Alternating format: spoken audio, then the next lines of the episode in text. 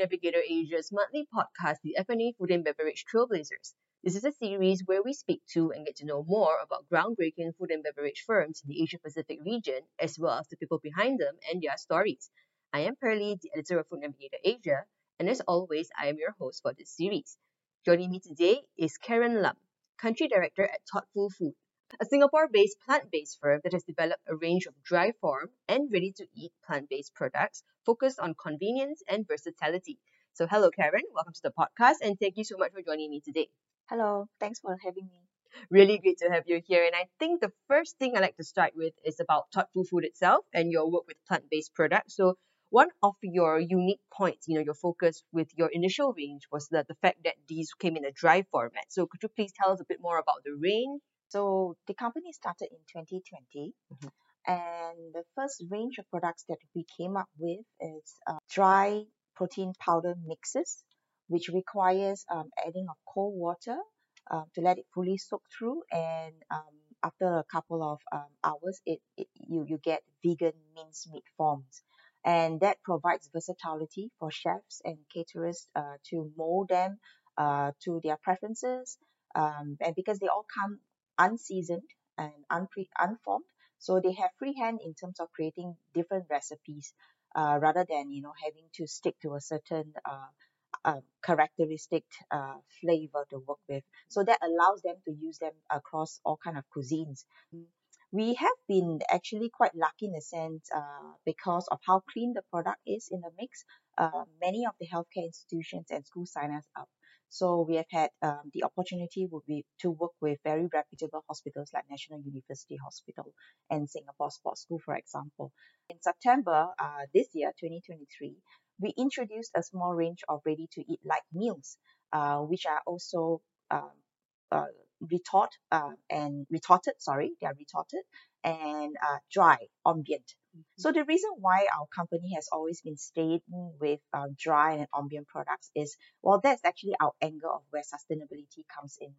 Because plant-based, yes, you know, we eat less meat, but at the same time, we do not want to have our products be transported, you know, um, daily around the region or from point A to point B in refrigerated temperature controlled trucks because that's also where a lot of the carbon emission comes in. So I think uh, sticking to a dry um, format of products that we introduce to the market is one of our tiny contribution in terms of uh, sustainability. In addition to the sustainability sort of advantages, are there any sorts other sorts of benefits or advantages that you know formulating in terms of a dry format you know can bring to the consumer actually? Mm. So one being dry, um, for example, the dry powder mix, it's actually very straightforward. Uh, it doesn't require expensive equipment to go through ultra processing. So number one, we are keeping the level of processing very minimal. And therefore, we also do not need to put in a lot of additives or preservatives because we have been preserving foods but through dehydration for thousands of years. So it's nothing actually very new. And also by keeping it dry as well, we are also providing a longer shelf life for the consumers. We are also encouraging less food wastage. Right now, what are the markets you are in apart from Singapore, or is it just in Singapore? At the moment, we are still in Singapore, mm-hmm. but um, I think with the uh, recent launch of our uh, ready-to-eat like meals, we've got we've gotten quite a fair bit of uh, mm-hmm. interest coming from within our region uh, regional neighbors, okay. uh, namely like Malaysia, mm-hmm. um, Australia. Mm-hmm. So they have been uh, reaching out to us to know more about products, and we are uh, talking with them to see how we can get them out of Singapore. Where would you see the greatest opportunities essentially? I mean, of course, these are the interested countries, but in terms of mm. opportunities, where would you see the most in terms of plant based, um, ready to eat? I would say everywhere. Mm. because mainly, I, I guess everybody's lifestyle is getting busier now. Mm. I mean, uh, as much as the bulk of us, yes, we, we like to prepare our own food at times, but then it is a fact that, especially like in Singapore, right, uh, we lead we, we, we lead such busy lifestyles that you know it's back to back meetings, and then uh six or seven we leave the office and we get back home. The last thing you want is get in the kitchen and and cook. So there are times whereby we, we want fast solutions. But uh, while looking for fast solutions, I mean, I think we are also a lot more aware of our health now. Following the pandemic, everybody is a lot more conscious. We eat more carefully. So I think that's where we want to marry, you know, convenience and also uh, with nutrition. Yeah, to provide that that that that sort of uh, you know uh, option for the consumers. If we look go a little wider, we look a little wider Sure. at the industry per se, you know, is plant-based still something that is really on trend right now? What are some of the drivers that you are seeing helping to sort of continue this push? I would think that plant based is no longer just a trend. Maybe three, four, five years ago, people would think, oh, it's a fad, it's a trend. But I honestly think that it's no longer a trend. It's more mainstream, in fact.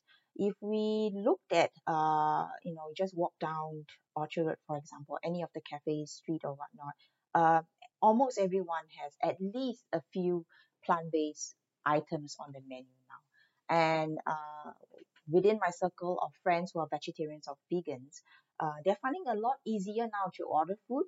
Um, you know, whereas in the past it's like okay, it's either tofu, mushroom, or salad. Yeah. So and, and so I definitely do not think it's it's a trend. It's definitely here to stay, and it is definitely also increasingly popular in terms of uh, regional wise. Uh, countries like South Korea, um, they are increasingly, you know, uh, being more active in this sector. So I would think at least in Southeast Asia, I see a lot of potential um, that is not only just here to stay, but I, I think it's increasingly getting, you know, more and more popular. a, a lot of um, brands are sort of telling me that they are facing some very major challenges in terms of sales, in terms of acceptability and Mm. things like that. So I'm wondering what are the what are the major challenges that you know thoughtful food is facing in terms of market expansion, acceptability, commercialization, anything in this area? And would you say that you know I know you said it's mainstream now, but Mm. to go fully mainstream, do you think there's anything still in the way? Oh, lots. Mainly cost, I would Mm. think so. Mhm. Yes, because we cannot deny, especially now with even more wars happening, prices of ingredients, materials are shooting up and will continue to increase. So I, I think for all of us in the plant-based industry, uh, cost of materials is one of the major headache and pain points, and especially in Singapore where everything gets imported. Um, manpower, uh, there is also a challenge in terms of getting the right talents into the industry because yes we very very encouraging that in singapore uh, there's a lot more encouragement for students to take on uh, you know uh, agri-tech and whatnot. But it will still take them quite a fair bit of number of years to get to that stage. So i think the lack of talent is also um, quite challenging. Um, then there is also um, market consolidation that in terms of brands. Because uh, you know maybe if we go back to five years even pre-pandemic where brands like big boys like impossible and, and beyond has just reached into the region. Uh, there were a lot of novelty a lot of uh, marketing which i give full credit to them. But then as more and more brands start jumping into the wagon doing their own brands because there's OEM manufacturing now as well so consumers are getting an onslaught of brands left right you know. Uh you see 10 brands of nuggets in cold storage 10 brands 12 brands of burger patties in cold storage. So um so i, I think there's we are going through a correction period. Yeah because consumers will taste and then if the the texture the taste and the price do not match up to their expectation many of them will just drop off. And would they even repeat buy? No or would they even try another brand to continue? No. Because they may be disappointed and they would just say oh plant-based doesn't taste good and they will not come back. Mhm. so i think we are going through this period of correction like any other industry. Mhm. yeah. So i think it will still take a couple of years for us to fully get stabilized to a point. And uh but it's not all bad.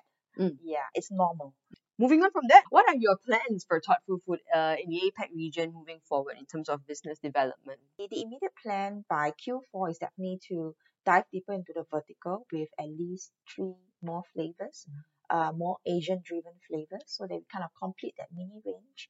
And at the same time, we are also trying to work uh, with um, the R&D department uh, to create new verticals, hopefully to also incorporate some um, um, upcycling materials. Yeah, with the local companies. So it could be spent barley grains or whatnot. Uh, we are working on that because we, we want to kind of close the, the you know the circular uh, sustainability movement thing and, and work that into the story as well. But um, so this is Singapore. Uh, but like um, Singapore is a small domestic market, so definitely uh, it's always in the plans that if we are able to prove this concept, um, you know, uh, well, we will want to expand regionally and get these products to our neighboring or regional uh, uh, countries. As far as the Europe or even America, that would also be be great because I think we really need to scale up. Mm. Yeah, and with scaling, that's that's where our costs will all come down, and then we can uh, uh, you know pass on the savings to the consumers uh, mhm. quickly. Now I'd like to switch focus a little bit, find out a little bit more about your own entrepreneurial journey. So I understand a lot of your background has been in retail and food service. So thoughtful food is definitely more brand manufacturing Yes. side of things in the food industry. So why have you opted, you know, to make this change, take on this challenge, you know, if, and then start with a rather novel, I think at the time when you started food Yes. category? yeah. Uh, I took a huge leap of faith, to be very honest, Mm. because well, my background, you're right, I've always been in F&B operations Mhm. uh, and or retail operations. So um, being culinary trained, so it's Mm. it's food is my passion. Yeah, you put me. I I don't think I can survive in another industry. yes, but the reason why I decided to hop into um, the plant-based uh, Mhm. movement or industry is um, it's very health driven.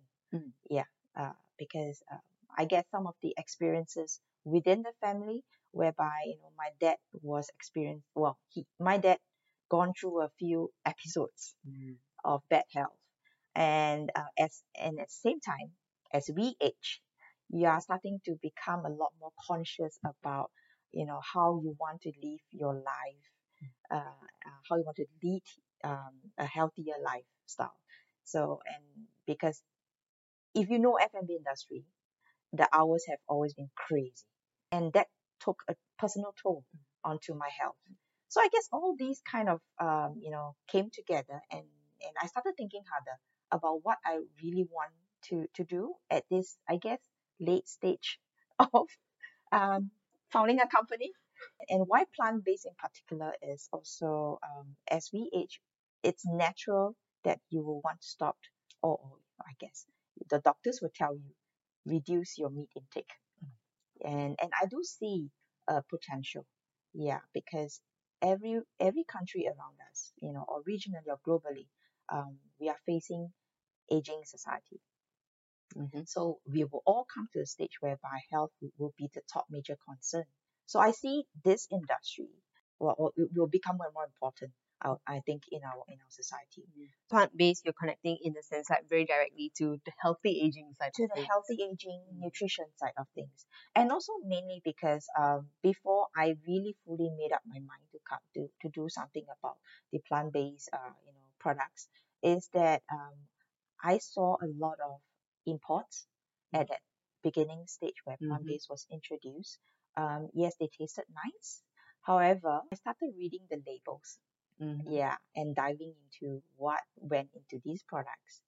Honestly i wasn't very happy about the long list of ingredients that i could not even pronounce. So if i'm going down the journey eventually into eating products that are made of plant-based and, and or, or less meat i would like to eat cleaner products. So i, I think um, even as a whole industry you know globally we already are hearing a lot of consumers driving demands for cleaner labels so uh, this would be important because if you're going to eat this for the next 10, 20 years, it better be good products. So if we move back slightly to like in terms of like, you know, your move from, you know, food service Mm. operations over into food manufacturing. I was wondering what, you know, were the biggest challenges you found or the biggest surprise to you when you make, you know, that change. It was you were still in food, but just a I still different side food. of it. Yes, tons of challenges, jargons Mm. of the industry. Yes, and um, obviously the cost structure. When you're running a cafe, a restaurant, or whatnot, um, I, I guess I've been in the industry for, for so many years. It, it, it became like natural. Mhm. yeah uh, and uh, how do we turn things around for customers is an immediate thing yeah Mhm. because you face the customers Yep. directly so you're able to hear get their feedbacks and quickly turn turn around, Mhm. turn things around, right? But with manufacturing, I think uh, for every turn of the situation, you need to be very conscious and smart. And but and and, and, the fact is, it does take times. Mm. So you know, uh, in order for us to, for example, come with a concept, Mhm. develop, uh, get the ingredients right, put in the right flavors, and, and making sure that it hit the sweet spot of what the mainstream consumers are asking for. It took us eight months.